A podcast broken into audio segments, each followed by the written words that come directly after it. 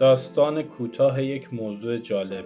نوشته دینو بودزادی ترجمه محسن ابراهیم. دخترک گفت می‌دونین من زندگی رو دوست دارم. چی؟ چی گفتین؟ گفتم زندگی رو دوست دارم. اوه جدی؟ برام توضیح بدین. برام خوب توضیح بدین. دوست دارم همین. و از مردن خیلی متاسفم.